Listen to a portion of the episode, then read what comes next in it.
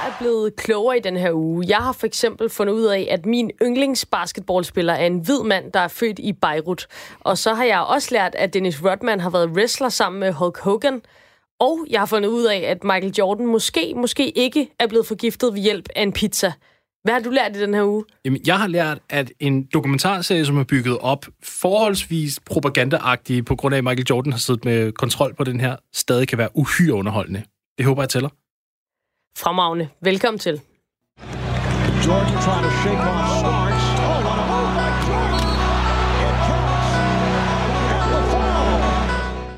Det her program hedder 23, den sidste dans med Chicago Bulls, og er et kompagnon til The Last Dance på Netflix. En dokumentarserie om basketball i 90'erne, sport som populærkultur, slænget fra Chicago Bulls, og selvfølgelig stjernen over dem alle, Michael Jordan. Vi har set serien sideløbende med jer derude, og nu er vi også her i studiet på Radio 4 og er klar til at tale om de sidste to afsnit. Og det vi, det dækker over mit eget selv, Amalie Bremer, og så dækker det over dig, Morten Stig Jensen, NBA-skribent for Forbes, medvært på den amerikanske podcast The NBA Podcast og ansat hos den danske basketballliga. Morten, øh, vi er kommet til det simpelthen. Mm. Vi har set alle 10 afsnit af The Last Dance, og nu er vi så i gang med sidste afsnit af vores lille companion piece her. Det er næsten helt øh, vemodigt, men jeg glæder mig godt nok også. Øh, kan du give en lille teaser på nogle af de anekdoter, du har med til os i dag? Jamen, jeg har en anekdote omkring en cigarklipper, blandt andet. Og nu kommer vi jo også ind på noget wrestling, så der har jeg også lidt, uh, lidt follow-up der. Det glæder jeg mig virkelig meget til. Lad os uh, komme i gang.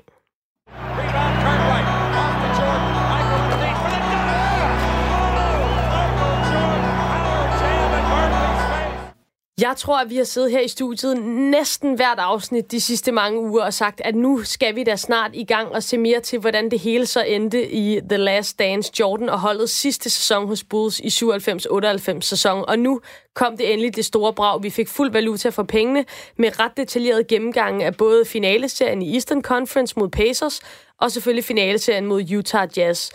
Øhm, Morten, min fornemmelse, når jeg sidder og ser det her, det er, at Chicago Bulls-holdet var trætte. De var udkørte oven på et helt årti, hvor de næsten konstant har kørt derud af med 400 km i timen. Og at det her i virkeligheden, øhm, altså tilfældet var måske i virkeligheden, at det var et andet hold, der skulle have vundet øh, den her sæson, og formentlig Utah Jazz. Øh, men at Chicago Bulls i de år med Michael Jordan i spidsen simpelthen bare var et hold, der nægtede at tabe. Var det sådan, det stod til? Øhm, både ja og nej, for jeg vil give dig helt ret, at alle på det her tidspunkt, i hvert fald 98, troede jo klart, at Utah ville blive NBA-mestre, netop fordi Chicago var så trætte, som de var. Men du kommer godt ind på det der, det der med, at de simpelthen bare på en eller anden måde nægter at, at tabe. Der er en eller anden form for, for fight i dem, som bare bliver ved, og det er jo det, der er kendetegnelsen for, for Michael Jordan og for Chicago Bulls, for at det her øh, mandskab bare bliver ved med at nå øh, bjergtoppen igen og igen og igen, til trods for, at de møder nogle fuldstændig nærmest urimelige dygtige modstandere. Og både i semifinalen mod Pacers og i forbindelse med finalen, der er meget fokus på Scottie Pippens rolle, og jeg ved, at uh, du har noget, noget lækker nørdet viden om det, som, som ikke er med i dokumentaren. Vil du ikke uh, bare uh, take it away, havde Jo. jeg sagt det? Det kan du bande på, fordi en ting er, hvad vi ser i dokumentaren omkring Scottie Pippen og, og en dårlig ryg og alt det her. Og, men vi, lad os lige skrue tiden tilbage til Eastern Conference Finals her i 98, altså inden Chicago når finalerne mod Utah, hvor de kæmper i syv kampe mod Indiana Pacers. Og det her, det er klart suverænt den største trussel, som de møder i de her mesterskabsår.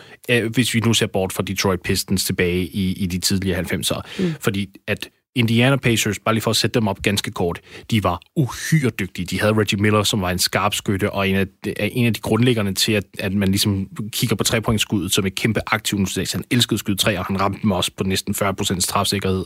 Du havde Jalen Rose, en all-around spiller, der kunne lidt af det hele. Du havde Anthony Davis og Dale Davis, to rigtig store, muskuløse mænd under kurven, der bare kunne give den alle bøllebank. Og så var der lige en, en stor center på, nu skal vi se, hvad er det i centimeter? 221, 223 centimeter, Hold nu op. som lige skulle øh, stå under kurven og smække det hele væk. Så det her, det var altså en... Øh, og så var de også lige trænet Larry Bird, skal jeg hilse at sige. Så det her var altså et mandskab, der om noget kunne en del. Det er spillet på alle parametre, med Alle andre ord. sammen. og allerede fra første kamp, der vidste, der vidste Chicago godt, det her, det bliver altså en fight. Så hvordan skal vi egentlig justere os til, til, til det her hold, så vi overhovedet har en chance for at kunne komme igennem den her serie og overleve den. Og det, de faktisk gjorde, det var Phil Jackson, som jeg skal give credit til, indledningsvis i hvert fald, det var, at han sagde, lad os prøve at faktisk spille Scottie Pippen på en lidt anden måde. Scottie Pippen er en small forward, som man kalder det. Det vil så sige, at han skal dække de andre small forwards. Nogle af dem, der er sådan lidt middelhøj. Det, det er den, den midterpositionen af de fem. og, og, og hvor, hvor, hvor høj er en middelhøj small forward? Det er cirka et sted mellem 1,96 og 2,3 meter. Ja, men de er, jo, de er jo så små. Så små. Men i stedet for smækker, de, uh, smækker Phil Jackson faktisk Scottie Pippen på uh, Indianas point guard, Mark Jackson. Mark Jackson på øh, point guard er, skal vi se, 1,83, 1,85. Så det er lige det der skridt ned. Og det var en genistreg, fordi Scottie Pippens defensiv kunne, den var sublim. Og dengang, der tænkte man ikke så meget over, at man godt kunne mixe og matche på den måde. Det var lidt mere traditionelt, det der med, at du har en point guard, der matches op med en point guard, og så videre, og du, der brød Phil Jackson med konceptet, og han sagde, Scotty, nu, nu går du bare hen, og du hounder Mark Jackson. Fordi Mark Jackson var en playmaker. Det er ham, hans job, det var at få bolden til alle de her hammerne dygtige spillere, jeg bragte op før. Og Scotty, som er så lang, og så agil, og så fuldstændig dominerende defensiv, lukker fuldstændig ned for Mark Jackson. Mark Jackson ender med at smide bolden væk syv gange i den kamp. Og det sætter bare tonen for, for den sejr, der er. Scottie Pippen scorer selv kun fire point. Han skyder, jeg tror, det er to for ni for gulvet, eller en for ni for gulvet, og rammer et par straffekast, eller sådan noget lignende. Det, det er intet. Altså, ingenting. Han, han tilbyder intet offensivt. Men han, han dominerer den kamp til sådan en grad, at man efter, den, efter man har siddet og set den, så tænker man, at han var kampens spiller. Han var kampens spiller, til trods for, at han scorede fire point. Han var simpelthen alle steder. Hver gang Mark Jackson bare vendte sig om, der var Scotty. Det var, det var vanvittigt. Og det her noget, der ligesom er, altså det lyder på dig, som om det var sådan en helt ny ting, en, et, et nyt værktøj, som, som Phil Jackson tog op af kassen her. Det er noget, som har dannet præcedens for, hvordan man ser på, på basket i dag, og hvordan der bliver dukket, dækket op på kryds og tværs. Ja, det er det nemlig. Jeg tror ikke, det var det, der 100% startede det. I 60'erne, der kunne man måske også godt gøre lidt mere af det. Men på den her scene, der, mm. var det, der tog det altså nogle balls, for at sige det lige ud, og rent faktisk gøre det. Især der i 90'erne, der brugte man ikke de her cross-matchups særlig meget. Og det ser vi rigtig meget af nu. Vi ser for eksempel også et LeBron James i 2011, der skal dække Derrick Rose op, som er en point guard. Det er præcis samme setup. LeBron James en small forward, og Derrick Rose en, en point guard. Og det var også, sjovt nok, i Eastern Conference Finals. LeBron han siger, nej, jeg, jeg går ud og tager Derrick Rose, den her lille MVP, og, øh, og jeg lukker ham fuldstændig ned. Så det er noget, vi begynder at se mere og mere. Og øh, i forbindelse nu er du selv inde på, på Scottie Pippen selvfølgelig, og, og han spiller jo en stor rolle i begge de her afgørende kampe i øh, 97-98 sæsonen. Øh, mod Pacers, nu siger du, at, at han var meget afgørende, men han har også en anden, en anden rolle i en af kampene, hvor han brænder to straffekast med, med ganske få sekunder tilbage. Øhm, der dukker sådan et, et ord op for mig, som, som er clutch i den forbindelse. Vil du måske lige helt kort starte med at forklare, hvad er det clutch betyder i forbindelse med basketball? Jamen, clutch betyder, at man skal kunne levere under pres i slutstadierne af hver kamp. Og øh, så får jeg jo lyst til at spørge, er Scottie Pippen ikke særlig clutch? Han er ikke clutch offensivt, men han er uhyre clutch defensivt. Øhm, og det, det er jo lidt interessant, fordi altså, en, der i hvert fald er clutch, det er jo selvfølgelig Michael Jordan. Øhm, og, og, og jeg får bare lyst til at stille de her to lidt op over for hinanden, og hvis du kan prøve at følge min tankerække en gang, fordi mm-hmm. jeg synes, der er jo sådan... Der er sådan lidt flere beviser øh, hen ad vejen, hvis jeg skal prøve sådan at, at, at forklare dig, hvad det er, jeg tænker. Altså, Pippen, han har sin migrænekamp i 1990, som vi også ser i, i serien, hvor han, han både de taber i Eastern Conference-finalen til Detroit Pistons, og Pippen, han spiller sløjt på grund af hovedpine.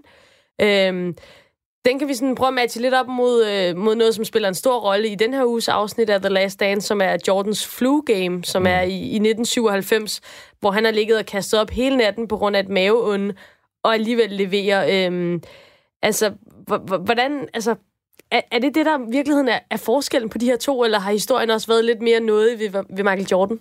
Ej, der vil jeg faktisk sige, at den er, den er meget fair lige, hvad det der angår. Med, med det sagt, at migræne og maveonde er to vidt forskellige ting.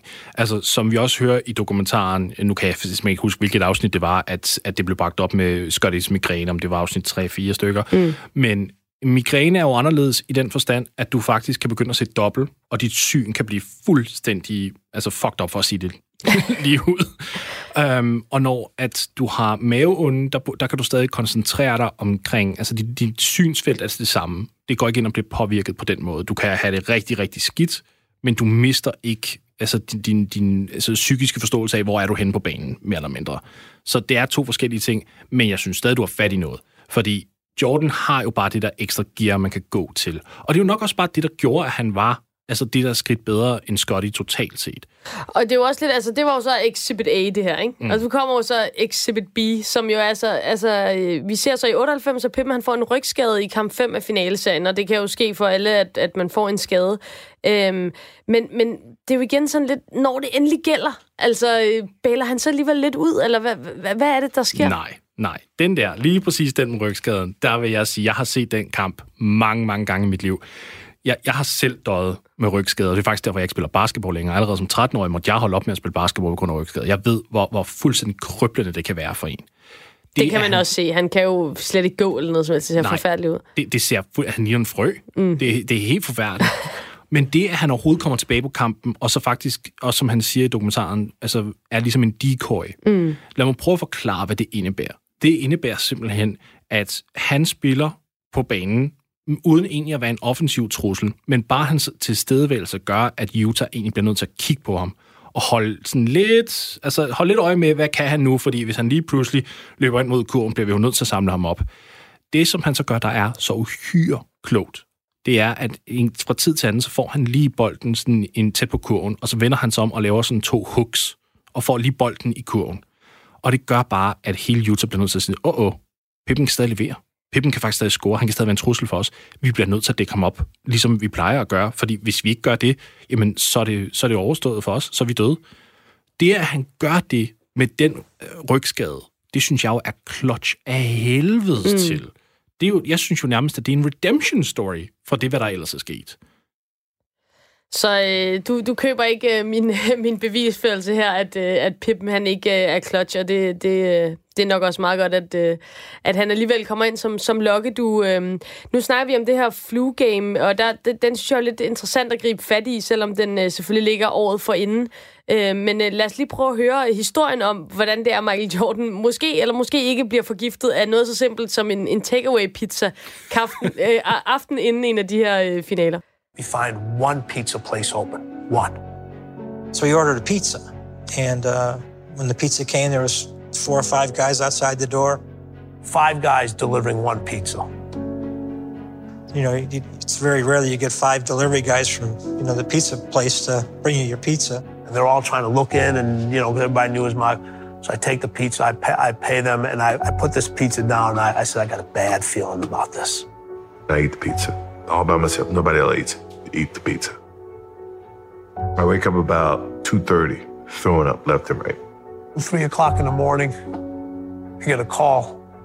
My room, hey man, come to the room right now. All right, I get into him. He's literally curled up in a ball, shaking. He goes, man, find a team doc now.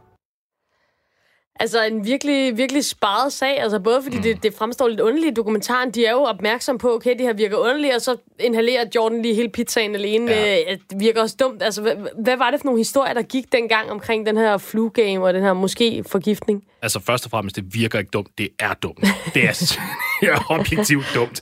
Du står har en træner, der sidder og siger, jeg kan ikke lide det her, det er ikke særlig fedt. De, alle de her omstændigheder er lidt suspekte. Lad være det er dumt. Men det, der sker dengang, det er, at rygterne begynder at florere, og det, man, man begynder også at drage paralleller tilbage til den der gambling-aften i New York-serien tilbage i 93, har jeg lyst til at sige. Og, og, og det, det, altså det med, at han har været ude at drikke, og, og rygterne kører bare, og de, de fleste er blevet skudt ned der. Øhm, den, den, øh, den dominerende teori var faktisk, at han havde influenza, og, og det ikke nødvendigvis var øh, madforgiftning, som det jo så viser sig at være, i hvert fald ifølge Jordan selv. Øh, det her er første gang, vi sådan rigtig hører det fra Jordans egen mund også, at det var madforgiftning. Så det er jo, det er jo faktisk lidt interessant i sig selv. Og øh, lad, os, lad os egentlig bare komme tilbage til, til 98 og den her famøse øh, Last Dance-sæson. Øh, fordi midt i den her finaleserie mod øh, Utah, så tager øh, Dennis Rodman Gud hjælp med ud for at øh, wrestle med øh, Hulk Hogan. Lad os ja. lige øh, høre et klip af, hvordan, øh, hvordan det gik ned. There will be no stopping NWO Hollywood now. So Dennis Rodman ran off after game three. He took a detour um, from playing the Bulls to become a wrestler with Hulk Hogan. Altså, gammel Elektra, der sidder og siger, så tog han lige en lille detour for at blive wrestler sammen med Hulk Hogan. Altså, hvad, hvad i alverden er det, der foregår? Og er det, er det i virkeligheden her, at filmen sådan for alvor knækker for Dennis Rodman? Ja, For at se det lige ud. Øhm, Rodman i 97-98 sæsonen er, er meget mere øh, hvad skal vi sige, han, har ikke den samme form for øh, dag-til-dag produktion, som han plejede at have. Altså, han kunne have svingende præstationer. Og, og det er faktisk til trods for, at det var den, det ene år i hans Chicago Bulls karriere, hvor han faktisk spillede flest kampe. Øh, jeg mener, han spillede 80. Men, men til trods for det, han var flyvsk, og det var der, hvor jeg tror, at hans mentale indstilling om pokker var begyndt bare at, at skifte en lille smule. Om, og så, kan der, så er der jo mange teorier til, hvorfor og om det var mediepresset, fordi han havde aldrig været en del af det her mediepres før, gennem Chicago, og, hvad, og vi så jo også i dokumentaren, at han flygter fra, fra journalister og mm. alt muligt. Så, så filmen begynder at knække øh, allerede i, i grundspillet, faktisk. Og så igennem slutspillet, der bliver han faktisk bare mindre og mindre pålidelig til, til sådan en grad, at han faktisk ikke starter inden særlig meget. Altså han, det bliver Tony Kukoc, der tager hans rolle øh, ret hyppigt og, og starter inden som, som power forward. Og, og man kan godt mærke, at Dennis ligesom spiller lidt på, på sin karriere, og sådan, at, altså, hvad han nu har formået at gøre i løbet af sin karriere. Og det er mere sådan navnet og brandet Dennis Rodman, der ligesom er op og vinde, at hans basketballpræstationer er, er blevet værre. Han er jo også på det tidspunkt 37, så jeg tror også, at han samtidig så, at der var et, øh, et lys for enden af tunnelen, i hvert fald i form af hans, hans NBA-karriere, så han nu kunne skifte over og gøre lige, hvad fanden han havde lyst til resten af sit liv. Og det, han havde lyst til lige her, det var, det var så at wrestle med Hulk Hogan, og øhm, det er noget med, at han inviterer Carl Malone, som er stjerne hos øh, Utah, med til wrestling, og øhm, han fremstår egentlig Carl Malone sådan meget cool i dokumentaren, da han er inde i, i budsbussen for at sige tak for kampen efter nederlaget, men det er, viser sig jo faktisk, at der er en rigtig, rigtig mørk historie, øh, omgær, der ligesom omgær Carl Malone, som, som ikke er overhovedet med i dokumentaren. Kan du prøve at riste det op, hvad det handler om? Ja, øh, jeg vil sige, det, det tror jeg er en god og god, god strategisk ting til, hvorfor han ikke er med i den dokumentar, det er jo fordi, at han har ikke et særligt godt ry. Øh, I en alder af 20, da han var vej ud af Georgia Tech, mener jeg, han spillede for i University, øh, der gjorde han jo en 12-årig gravid. Um, og, og det førte til en hel sag, og der var nogle blodprøver, som også estimerede, at han var altså 99,9% sikker på, at var faren. Øh, så retten begyndte ligesom at sige, at du, du skal faktisk betale nogle penge til det her barn, og jeg tror, det var 125 til 150 dollar, der skulle betales om ugen. Og ikke det, særlig meget, når man er... Ikke særlig meget, når man er på vej ind i NBA for at tjene millioner og millioner. Og det brokkede han så over, Malone altså, til, til retten over. Det var for mange penge. Mm. Øh, og, og samtidig har han været talsmand for uh, The National Rifle Association og haft nogle ret skøre politiske holdninger. Altså, han, han er ret derude, øhm, og har ikke været en særlig positiv, øh, hvad skal man sige, varemærke for NBA. Så er der nok også en, en grund til, som du siger, at øh, han ikke er med ligesom en lang, lang, lang, lang, lang række af, de personer, der bliver omtalt i dokumentaren. Der er han altså ikke en af bidragyderne i, i interviews. Nej, og jeg vil også sige, at jeg tror, at det er fordi, at øh, instruktøren Jason Here, jeg, jeg tror godt, han ved, hvilken slags effekt det vil have haft på, på potentielle seere. Fordi mm. mange ved godt, hvad, hvem Malone er, og, og han er af, af basketballfans, sådan, i hvert fald i USA, der er han jo mere eller mindre blevet forvist. Altså, han er ikke en velkommen person rundt omkring i, til, til, til forskellige events. Det var også derfor, det var meget mærkeligt, at ligaen her forleden faktisk inviterede ham ud hen til at lave sådan en, en livestream på, på deres Twitter-side. Det blev ikke modtaget positivt.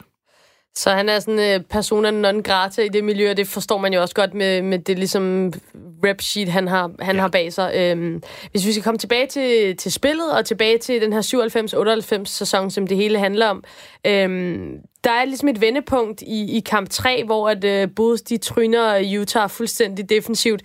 Øhm, Kort fortalt, hvad er det, de gør, som, øh, som er så voldsomt effektivt, øh, og som holder Utah nede på kun 54 point? Ej, det var en kombination af, af defensiv, men også bare det, der faktisk kan ske i basketball. Utah gik kold.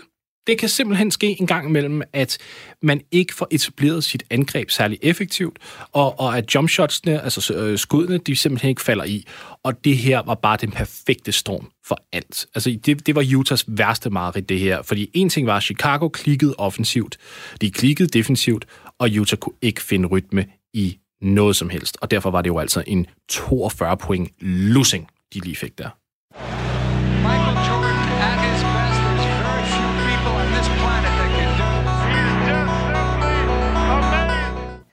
En mand, vi har stiftet bekendtskab med tidligere, men som for alvor træder frem i rampelyset i den her uges to afsnit, det er Steve Kerr. Og personligt, der må jeg bare sige kæmpe chef. Altså hold nu op, hvor han bare virker som en guttermand. Og, øh, og et øh, bevis på det, det er den her måde, hvordan han, øh, han beskriver sig selv som øh, ung mand og øh, basketballspiller. Det kommer her.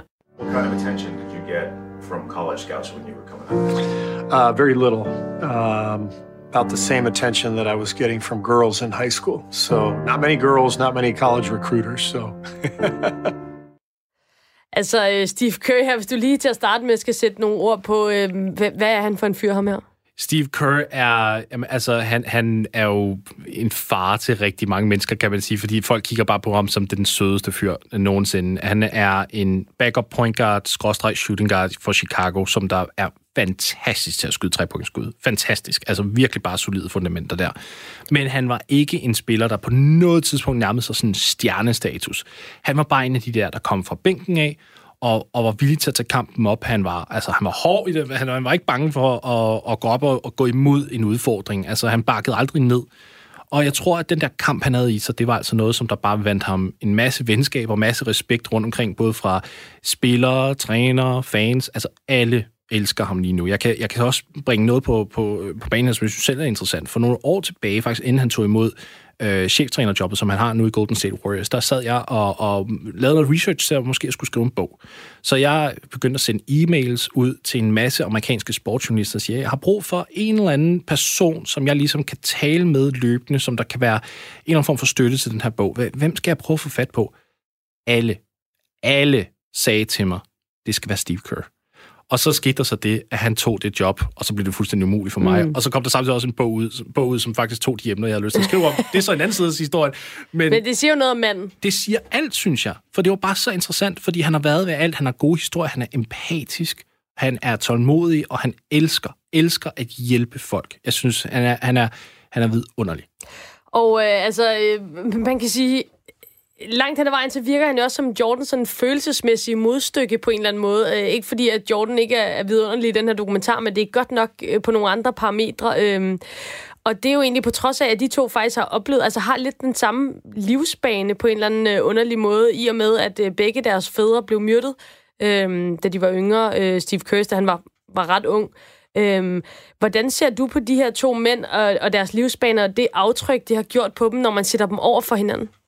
Men jeg tror, det har været med til at styrke den. Jeg tror, at når man går igennem modstand på den måde, og man går igennem altså, smerte også på den måde, at, at, man finder et eller andet i sig selv, som, som der gør, at man kommer ud på den anden side, måske lidt mere hærdet, måske lidt mere stærk. Uh, vi hørte jo også Steve Kerrs mor i, øh, hvad hedder det, i, i dokumentaren, mere eller mindre sige, at jamen, han begravede sig fuldstændig i basketball, og det var, det var ligesom den måde, han kom over det her på. Så jeg tror, han har taget det med sig. Jeg tror, at han, han ligesom har sagt, jeg skal, ikke, jeg skal ikke føle den her form for svaghed igen. Øh, så, så når jeg er på banen, så bliver jeg nødt til ligesom at, at blive en lidt anden person. Altså ikke fordi han ikke var humoristisk på banen og stadig havde bare sig selv, for det var han i allerhøjeste grad. Men man skal også have lidt edge til sig for at blive en NBA-spiller. Og altså, når jeg ser på den her dokumentar som helhed, og det kommer vi også tilbage til senere i, i programmet i dag, men så må jeg bare sige lige nu, hvordan jeg har det i dag, når det er, kun er, er ganske for, øh, kort tid siden, jeg har set øh, afsnit 9 og 10, så må jeg jo bare sige, at, at det her afsnit 9 med Steve Kerr som hovedperson, det er på en eller anden måde højdepunktet for mig. Altså, det er der, hvor jeg blev mest følelsesmæssigt revet med. Øhm, det kan godt være, at det ændrer sig, når det kommer lidt på afstand, og man ser det hele i et, i et større billede, men wow, altså han er jo den vildeste unsung hero, er han ikke det? Jo, på mange måder, og du er ikke den eneste, der tænker sådan. Det er noget, som jeg også har set en del, især ved, ved danske journalister også, der har påpeget, over oh, Steve Kerr. Jeg tror også, han taler til os herhjemme rigtig meget, fordi han netop ikke er særlig meget ego. Han er den der, som der godt kan lide at joke meget om sig selv, og det er jo, det er jo noget, som vi finder meget værdifuldt herhjemme. Det er jo en, en, noget, som vi, hvor vi sidder og siger, det er en, en god evne at have, den her form for selvironi, og det har han jo. Og det er derfor, vi bliver meget øh, varmligt modtagelige over for ham. Men altså, når man reflekterer over The Last Dance som, som helhed, så får man jo selvfølgelig en masse respekt for Michael Jordan som sportsmand, og der, der er simpelthen bare ingen over og ingen ved siden af. Men jeg tænker jo også, at, at han måske kunne have været et endnu større ikon, i hvert fald for mig, og nu, nu er jeg jo dansker og har det perspektiv, som jeg ligesom har, øh, hvis han som menneske på en eller anden måde havde været mere ligesom Steve Kerr. Altså hvis, hvis du kunne kombinere Michael Jordans sådan biskhed som atlet og sportsmand med, med Steve Kerrs personlighed, så tror jeg, jeg havde fået tatoveret hans ansigt i morgen. øhm, men, men, men sandheden er måske i virkeligheden, at de to ting meget sjældent kan kombineres. Ja, vi var jo lidt inde på det i sidste afsnit, det mm. der med, om skal du egentlig være et røvhul for at vinde af. Og jeg tror 100% at, Øh, at hvis du er ligesom Steve Kerr, så kan du godt få succes, men der er en bestemt grænse for, hvor højt du kan nå. Jeg tror simpelthen ikke, du kan få hævet dine holdkammerater med til samme grad, som Jordan kunne. Det tror jeg ikke.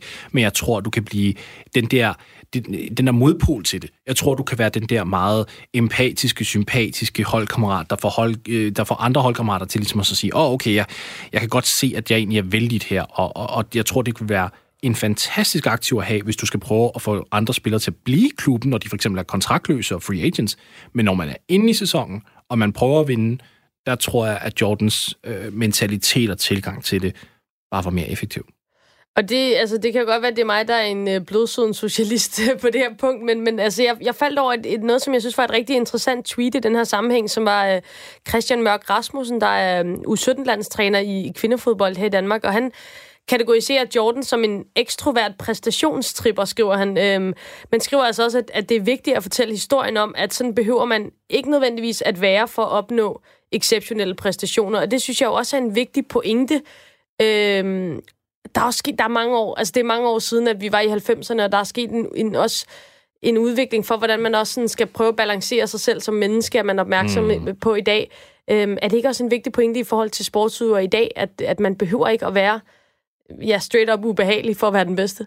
Det er en rigtig god pointe, faktisk. Vi ser jo også LeBron James i dag, som der er mere empatisk, og minder meget mere om Steve Kerr, end han gør Michael Jordan, i hvert fald personlighedsmæssigt.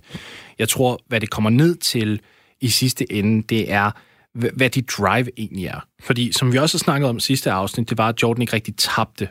Og, og, og når du har sådan et singulært mål, som han har, så tror jeg godt, det kan hjælpe lige med den tilgang. Men som vi også hørte, hans holdkammerater sidder jo også og siger, på her, det var ikke altid nemt. Mm. Hvor, hvis du Han sidder selv og græder over det, så det har jo ikke været super fedt hele vejen igennem. Præcis. Hvorimod, hvis du spiller med LeBron, så gør det måske ikke så meget, at du ikke har de der seks mesterskaber. At, at så, så nyder du hele den her rejse, man er på, mm. lidt mere i stedet for, og så er man måske lidt mere klar til at sige, okay, vi tabte i finalerne, men vi havde det sgu sjovt.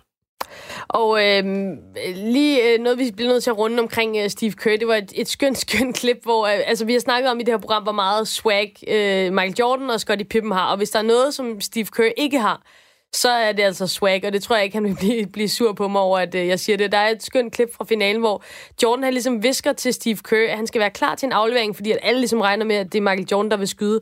Og Steve Kerr, han fatter ingenting af, at der sker sådan lidt low-key taktik, så han sidder bare og skriger tilbage til Michael Jordan, I'll be ready. I'll be ready, mens der står et kamera og filmer dem lige ved siden af. Altså, var han sådan lidt, lidt Bambi på glat is på en eller anden måde over for alle de her store stjerner, der bare havde alt under kontrol, og så var han bare sådan en, en white boy, der bare var, var helt glad for at være med-agtig. Og jeg kan godt forstå, at du spørger. Altså, jeg tror nok, der har været et element i det. Um, ja, han griner jo selv af, at han var så entusiastisk yeah, yeah. der på bænken.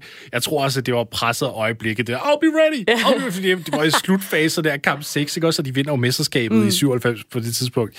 Um, men jeg, altså, jeg tror, han tog det uhyre seriøst. Det er det der med, at han så bare lige bliver en lille smule fanboy også. Altså, som han også vil være den første til at sige, det er, han kan da også godt stå en gang mellem, og når han, han er jo træner igen, som, som jeg nævnte med Golden State Warriors, når de spiller mod fuldstændig fantastiske spillere, eller når en af hans egne spillere har fantastiske præstationer, der har han jo også selv sagt efterfølgende, at nogle gange så står man bare og observerer dem, og kan slet ikke altså glemmer at tage en time-out, for eksempel. Bare sådan, nej, spil.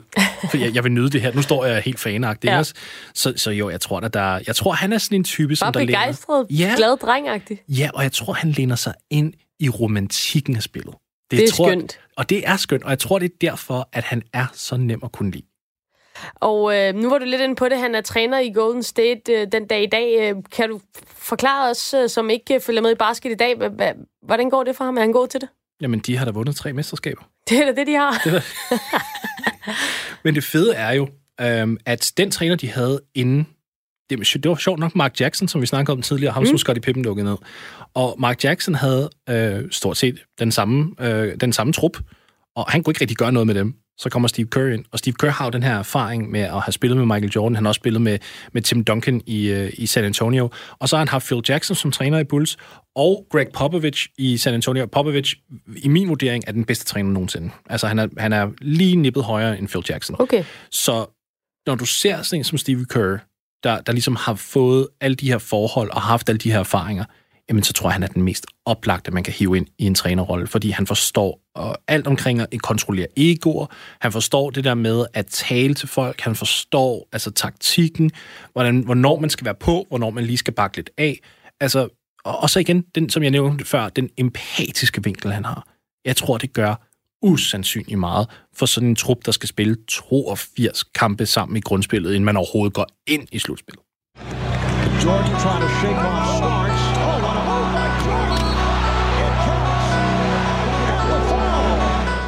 Morten, nu skal vi til øh, ugens mm-mm-øjeblik, og øh, det er jo simpelthen bare et øjeblik, som vi hver især synes har været ekstra kreds fra ugens afsnit, og vi plejer at øh, pakke det ind i noget lyd fra Magic Johnson, der beskriver, hvordan Michael Jordan var som spiller, og det lyder sådan her. His balance, his footwork, his fundamentals. In front court to Jordan, looking for penetration. The dude was just. Mm, mm, mm. Normalt så har vi øh, selvfølgelig et klip med hver, øh, Morten, men da vi mødtes i dag, så gik det op for os, at vi har valgt øh, præcis det samme klip. øhm, og det er der jo en grund til det, fordi det kunne ikke være andet i den her uge. Nej, det kunne det ikke. Øh, og det er jo søde, rare Steve Kerr, øh, alles far, øh, som, som holder tale ved, ved fejringen af mesterskabet i 97. Og lidt kontekst, hvis man ikke har set afsnittet, så er det jo, altså hele holdet er på scenen i en kæmpe park i Chicago, mm. og der er tusindvis af mennesker, der bliver holdt en gigantisk fejring for dem, og, og, og øhm, og Steve Kerr, han tager så mikrofonen for at fortælle, hvordan det gik til, øh, netop da han sænkede det her afgørende skud, som vi også snakkede om før, hvor han bare var super ready. Øhm, så, så lad os høre, øh, hvad han siger i sin tale her. A lot of people have been asking me about the shot the other night, and there have been some misconceptions about what actually happened. I wanted to clear it up. When we called timeout with 25 seconds to go, we, we went into the huddle, and Phil told Michael, he said, Michael, I want you to take the last shot. And Michael said, You know, Phil, I don't feel real comfortable in these situations. So maybe we ought to go in another direction. Why don't we go to Steve? So I thought to myself, well, I guess I got to bail Michael out again. Anyway, the shot went in, and that's my story, and, and I'm sticking to it.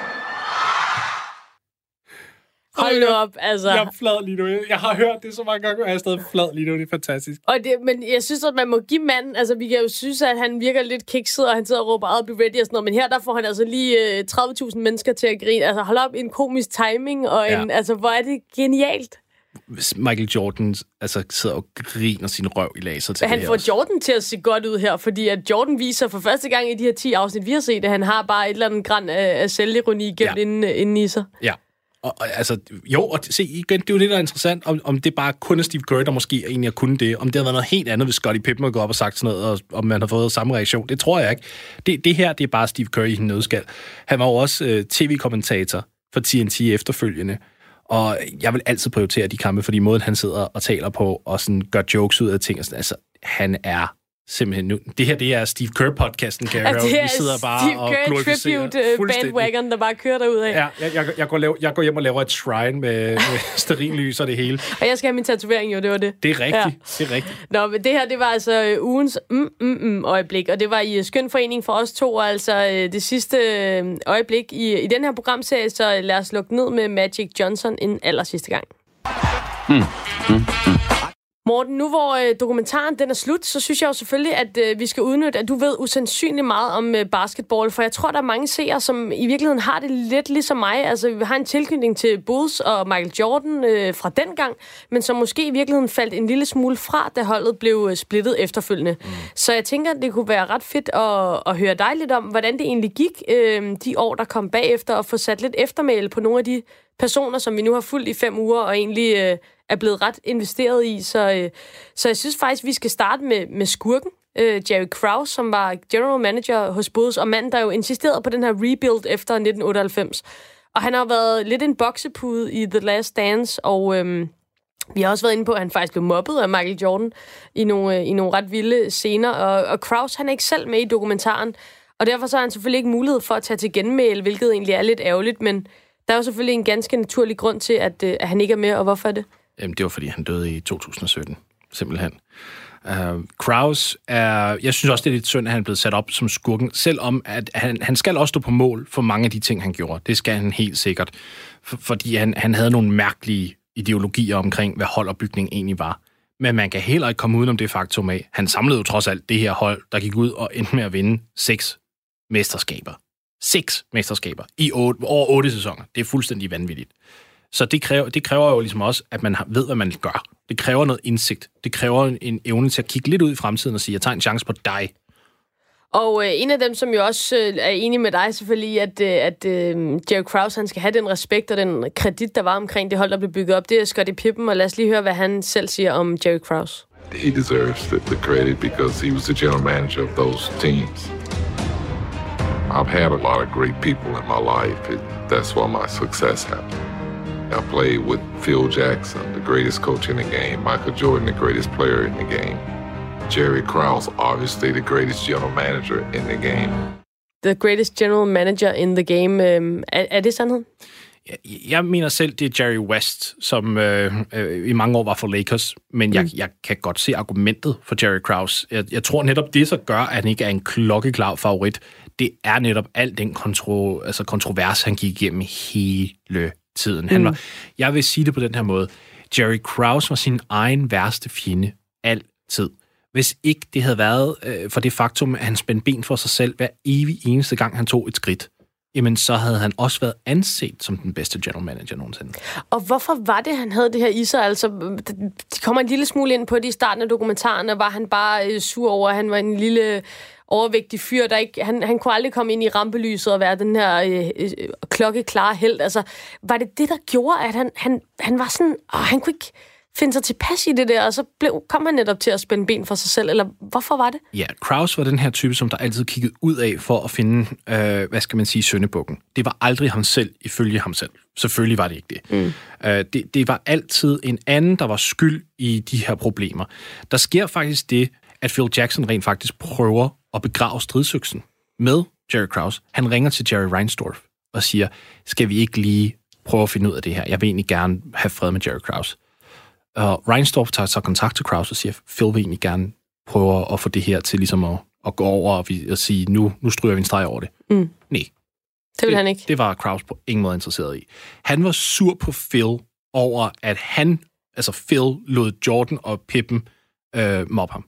Altså, han havde så ikke evnen til at, at træde ud af sig selv og ligesom reflektere over hans egen rolle på en eller anden måde. Nej, det havde han ikke, og det var jo, det var der, hvor han bare kom til kort. Og jeg tror også, at jeg tror ikke, det hjalp, at det var Jerry Reinsdorf, altså Chicago Bulls-ejeren, som der, der ligesom var hans tro følgesvend. Fordi Reinsdorf har mange lige i skabet, når det kommer til at være skyldig i at bryde den her franchise op også. Så det, at det hele er altså noget skud og mudder. Og, og jeg synes, det er synd, at det er Kraus, der sidder med, med hele skylden, når man kigger på det fra Chicago Bulls-fans, som så stadig til den dag i dag sidder der og siger, oh, that was Kraus, fordi Mm. altså, Reinsdorf havde også en finger med i spillet. Det var, det var the two Jerrys. Så den er altså givet videre herfra, at øh, man ikke skal være alt for hård kun ved, øh, ved den gode øh, Jerry Krause her, ja. øh, også i hans eftertid. Øhm, hvad med den hellige træenighed, øh, Pippen, Rodman og Jordan? Altså, hvor, hvor ender de henne i den her sæson, når det hele bliver splittet til atomer? Jamen, uh, Jordan går tilbage og, og simpelthen går på pension i tre år, indtil han så vender tilbage i to år for Washington Wizards af alle hold. Fordi jamen, altså, det, det går helt for sig. Hvad, hvor- hvorfor? Altså, hvad sker der? Jamen, som han selv sagde, dengang han vendte tilbage, I, ha- I had an itch. Okay. I, needed, I needed to scratch it. Ja. Um, og øh, det var jo, altså, vi, de, basketballsamfundet gør jo lidt grin med at sige, hver gang der kommer et billede op af Michael Jordan i en Wizards jersey, så begynder folk at sige Photoshop. Man anerkender på ingen måde, at det er sket. det er meget sjovt, hvordan det nærmest bare er blevet ignoreret. Pippen fik endelig sin lønningsdag. Han kom til Houston Rockets, øh, og hvor han fik en kontrakt på, jeg tror det var 70-72 millioner over fem år. Hold nu op. Ja, og der spillede han jo faktisk sammen med Charles Barkley, som, Mm. som Bulls slog i 93 mm. for Phoenix. Det gik ikke særlig godt for sig.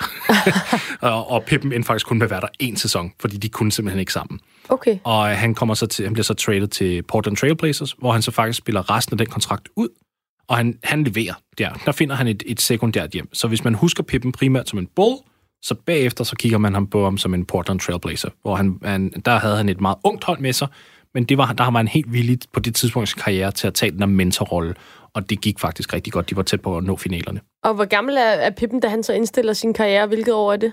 Det er i 2004, så der må han være omkring de der 38. Ja. Og han vender faktisk tilbage til Chicago og spiller den sidste sæson der. Ja.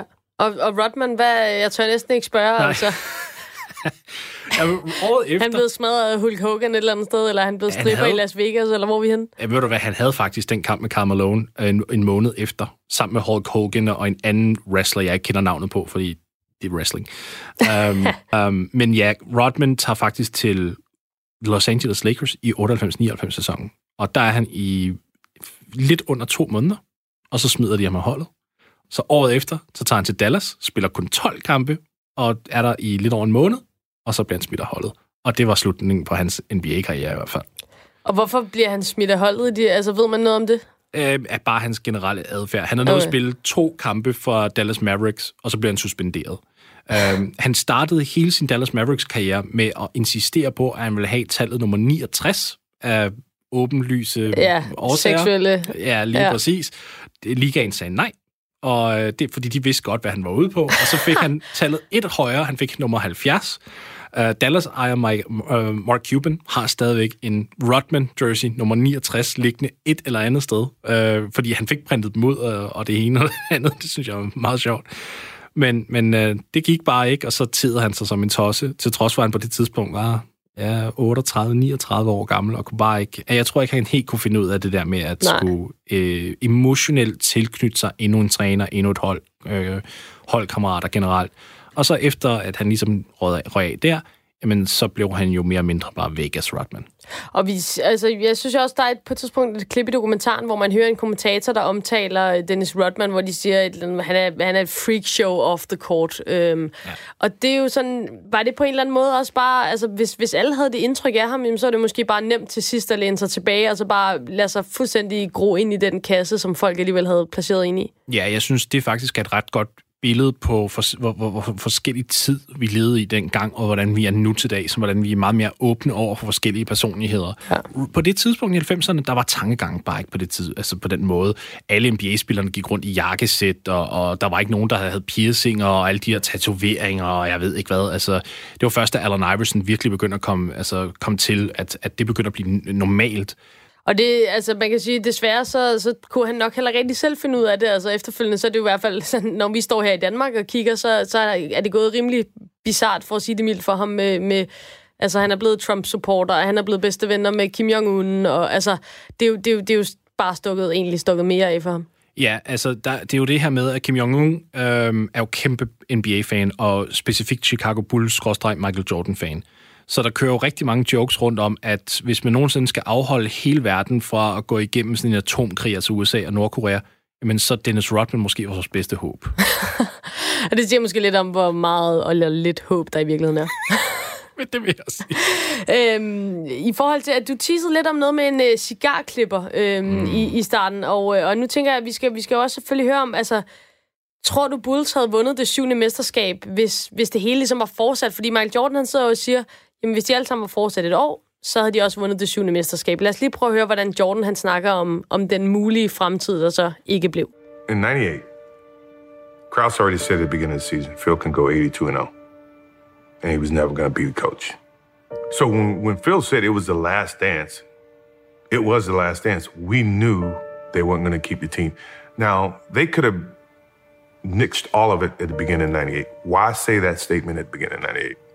If you ask all the guys who won in 98, Steve Kerr, Judd Bushler, blah, blah, blah, we give you one year contract to try for seven. You think they would have signed? Yes, they would have signed. Would I sign for one year? Yes, I would have signed for one year. I've been signing one year contracts up to that. Would Phil done it? Yes. Now, Pip, you would have to do some convincing, but if Phil was going to be there, if Dennis was going to be there, if MJ was going to be there to win our seventh, Pip is not going to miss on out on that.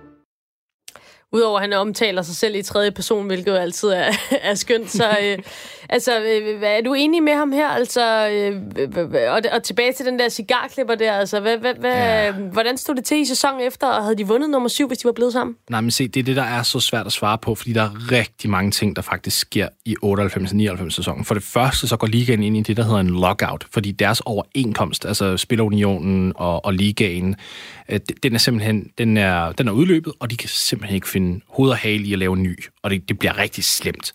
Så, så sæsonen bliver begrænset til kun 50 kampe, som starter i januar.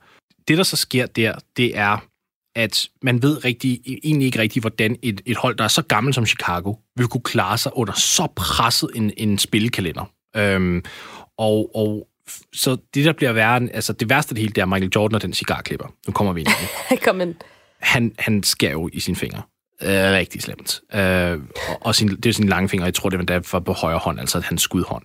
Og til sådan en grad, at han faktisk skal opereres. Øh, så det, der, der gik rygter om, at han faktisk var tæt på at miste fingeren. Så slemt var det altså. Og øh, den her skade gør, at han faktisk kommer til at skulle have siddet ude minimum to måneder af, af grundspillet i den sæson så, så kan man stille sig selv spørgsmålet, om Jordan overhovedet kunne have nået at komme tilbage og ligesom have fundet benene og rytmen, som der, det påkrævede alle. Selv Michael Jordan, der er ikke nogen, der er udødelige her. Alle har brug for lige at få fødderne under sig, inden man går ind i slutspillet. Det er bare en nødvendighed. Det, at Jordan sidder med den skade, plus at Chicago var så gamle, plus at der var den lockout, det vil fandme gøre det svært. Hvis man kigger på bådsorganisationen i dag, øhm, kan du prøve sådan helt kort her øh, til sidst i det her tema og, og forklare, øh, altså, det er som om, nu er jeg jo selvfølgelig heller ikke inde i basket, eller har været det i den mellemlæggende periode, men det var som om, at det ligesom peakede fuldstændig i de der år med Michael Jordan, og, og så har man ligesom ikke rigtig hørt fra dem siden. Jamen, det er fordi, det har været et utter shit show. de har haft 10 forskellige trænere siden Phil Jackson i den periode det er ikke gået særlig godt. Mm. De har haft mange fine spillere, men det de faktisk gjorde, John Paxson, som der var Michael Jordans, øh, hvad hedder det, holdkammerat, point guard i sin tid, ham gjorde de til general manager i 2003, og han havde da også noget succes, men det gik meget hurtigt hen og blev rigtig, rigtig slemt. Han blev stedig og ville ikke rigtig erhverve sig nogle særlig mange spillere, og det gik rigtig galt. Så Chicago nu til dags er meget en joke.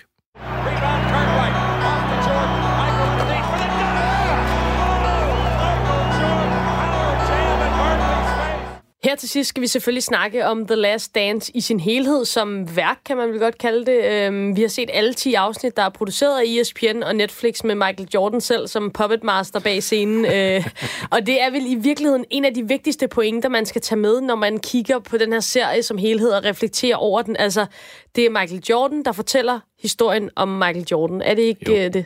Jo.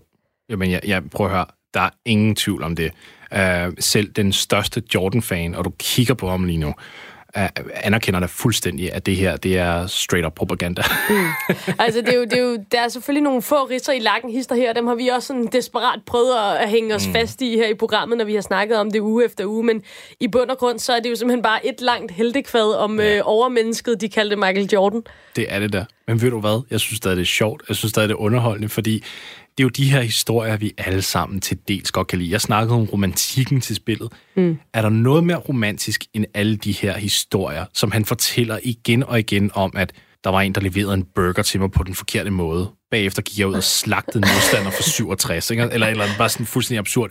Det er jo, sport har brug for de anekdoter. Mm. Sport har brug for de der heltefortællinger. Selvom det lyder så åndssvagt at sidde og sige i 2020, hvor vi i hvert fald er blevet mere kontakt med virkeligheden og realisme, så, så er det bare noget, der er med til at gøre det hele lidt sjovere, lidt mere hyggeligt, og, og det giver os bare en sans for, øh, jamen altså historiefortælling. Det, det er jo sådan nogle her anekdoter og historier, jeg kommer til at fortælle til min søn. Og det er jo, altså, jeg er jo nok lidt djævelens advokat, eller sådan lidt nej i den her sammenhæng, og det er jo ikke, fordi vi partout skal sidde og lede efter huller i osten, for jeg er også begejstret over den her dokumentar. Jeg synes også, det er noget af det bedste. Jeg har set rigtig, rigtig mange sportsdokumentarer og dokumentarer generelt. Det her, det er vanvittigt godt skruet sammen. Det er jo bare for at sige, at de briller, som man skal tage på, når man ser den her serie, der skal man måske lige skrue 20% ned for, for alt, hvad der hedder glorificering af Michael Jordan, fordi det er i hvert fald ikke det andet billede af manden, vi også får med, når vi ser den her dokumentar. Jeg synes, vi skal skrue 23 procent ned.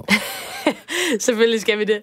Øhm, til gengæld så er det jo selvfølgelig bare en fuldstændig regulær guldgruppe og lækre optagelser fra 90'erne. Øhm, vi har været inde på det løbende. Altså vanvittig produktion, vanvittig materiale, de har valgt at, eller de har haft at arbejde med sindssygt lækker musik, og generelt bare fedt for, for sådan en som mig. Jeg er fra 1988, så det er jo også sådan min, min barneår, eller der, hvor man vokser op i de her 90'er. Kig tilbage på det, lækker tøj, du ved, altså det, det spiller simpelthen bare hele vejen igennem, synes jeg. Musikken er fantastisk, og der vil jeg faktisk opfordre folk, som der er på Twitter, at gå ind og søge efter The Last Dance soundtrack. Der er nogen, der har samlet alle de her forskellige sange og lagt dem ind på en eller anden Spotify-liste. Og, og den tweet er gået fuldstændig viral, fordi alle elsker soundtracket til, til den her dokumentar. Ja, det, det, det er bare lækkert. Altså, jeg vil sige, det, det, det, det er så det sidste hår i suppen, jeg finder for i dag, men det, den slutter jo så af med sådan et eller andet emo øh, Eddie Vedder-lignende øh, arrangement, øh, som jo slet ikke passer ind. Vi har hørt så meget lækker hiphop og så meget ja. jazzet musik. Og så, så skal vi se Michael Jordan sidde i en eller anden sløj, hvid lædersofa og, og, og stige ud i horisonten, mens der kører, jeg ved ikke hvad, øh, bagved. Altså, det, det, er også, det er også bare amerikansk, når det er værst, ikke på en eller anden måde? Det er, når at amerikanerne skruer helt op for patos og mm. tænker, nu har vi dem i vores hule lille hånd. I vores kæmpe hånd. I vores kæmpe hånd. Med, med, med ørne og jeg ved ikke hvad. Ja. Øhm, til gengæld øh, vil jeg gerne lige prøve at høre dig, Morten. Altså, du, du er super nørd, og det, det tror jeg ikke, der er nogen, der er i tvivl om, hvis de har hørt bare et par minutter af det her program. Øhm, og vi har hørt så meget om de her 500 timer skjulte optagelser fra den sidste sæson. Øhm, fik du noget nyt for pengene? Jeg fik noget nyt, men, men jeg synes også, det er blevet oversolgt. Mm. Det, som jeg ikke 100% har opfattet, tror jeg, gennem tiden, og som, som de her optagelser gjorde meget klart for mig, det var, var faktisk, hvor meget Jordan snakkede. Altså også under træning og sådan mm. noget, fordi man havde tit fået det her billede af ham, som at være, selvom han var hård mod folk, at han var lidt den her øh, stille gigant, der sad i hjørnet og var meget dømmende. Det, at han faktisk var så playful, og, og, og så en ting var, at han mobbede, men den måde, han gik rundt på, i, i træning og ja. lavede alle mulige lyde og, og drillede på den måde, han gjorde, men samtidig også holdt en løs stemning. Aldrig i min vildeste fantasi havde jeg troet det. Det har aldrig nogensinde koblet sammen på nogen måde. Så det synes jeg var, var meget, meget interessant. Så jeg fik noget ud af det, men, men det var også lidt oversolgt. De der 500 timer, jeg tror, hvis jeg havde fået adgang til dem, så tror jeg, jeg havde fundet lidt mere, der måske godt kunne have været det spændende. Ja, så har, du, så har du måske også fundet noget af det Chris, så det er jo også måske den følelse, man sidder lidt tilbage med, at vi stadigvæk bliver holdt væk fra, fra den her holy grail, som der ligger begravet et eller andet sted mellem Jordans produktionsselskaber og ESPN. Altså, vi får stadigvæk ikke øh, den fulde historie om den sæson. Nej, det gør, det tror, jeg tror ikke, vi får den, den fuldstændig ufiltrerede version. Nej. Øh, og det var jo fordi i sin tid, der skulle Jordan og Phil Jackson og Jerry Reinsdorf, det var de tre, der skulle gå med til det her, så det blev på deres parametre. Så en ting er, at vi sidder og peger på Jordan, men jeg er sikker på, at hvis der også har været et eller andet omkring Phil Jackson, som Jackson ikke ville have hende, så havde han også noget at skulle have sagt. Mm. Og det samme med Jerry Reinsdorf. I hvert fald Jerry Reinsdorf. Kort sagt her til allersidst, Morten, altså personligt så er jeg meget begejstret. Jeg synes, det er, det er en fuldstændig vanvittig velproduceret sportsdokumentar, som, som alle jo i virkeligheden kan se. Altså, den handler jo ikke kun om sport, den handler også om populærkultur, den handler om, mm. hvordan sporten lige pludselig løftede sig til at være noget andet end bare det, der foregik inde på banen, men, men lige pludselig drøbet ud i mode og i film og i musik og alt muligt. Og det, den tegner et, et portræt af en tid på den måde, øh, som er super interessant for alle os øh, folk, der ikke er, er sportsnørder. Altså, hvad er din sådan overordnede vurdering af, af serien? Jeg er meget enig. Det, som jeg håber, den her serie ultimativt set gør, det er, at den skaber flere danske basketballfans. Øh, især NBA-fans. Jeg synes, det kunne være så fedt, hvis folk ligesom samlede den tete op og sagde, okay, det her det er spændende. Det har givet mig lysten til at, at gå lidt mere ind i det. At se lidt mere NBA, at, at prøve at gå ind i den verden, fordi basketball er uhyre underholdende. Man skal bare give det en chance. Og, og jeg kigger hele tiden på vores land som et, som et land, der har så meget potentiale i den afdeling, både i henhold til at producere mere talent, til faktisk muligvis få en spiller derhen, men også fordi, at vi, vi, det burde ligge til os. Vi er høje skandinavier, der har gode koordinationsevner. Vi burde, vi, vi burde ligesom være omfavne den her mm. sport rigtig, rigtig meget. Og det, at den ligger så langt nede på ranglisten, det er, det er min personlige mission, at det skal den ikke, og jeg synes, den her dokumentar gør rigtig meget af mit arbejde. Og du har i hvert fald også øh, gjort din del af arbejdet med at, at snakke her med mig nu fem uger i træk. Øh, det her det var femte og sidste afsnit af 23, den sidste dans med Chicago Bulls. Vi har talt om serien The Last Dance som helhed, om de afsluttende afsnit 9 og 10. Jeg håber, I har været i godt selskab derude. Vi er ved vejs ende, både for i dag, men også for hele den her programserie. Det har været en øh, kæmpe fornøjelse at se basketball-dokumentar med jer derude. Og det har været en øh, næsten endnu større fornøjelse at tale med dig her i studiet, basketball-ekspert Morten Stig Jensen. Mit navn det er Amalie Bremer, og du kan lytte til alle afsnit af programmet her i din podcast-app. Tak for i dag, og tak for den her gang.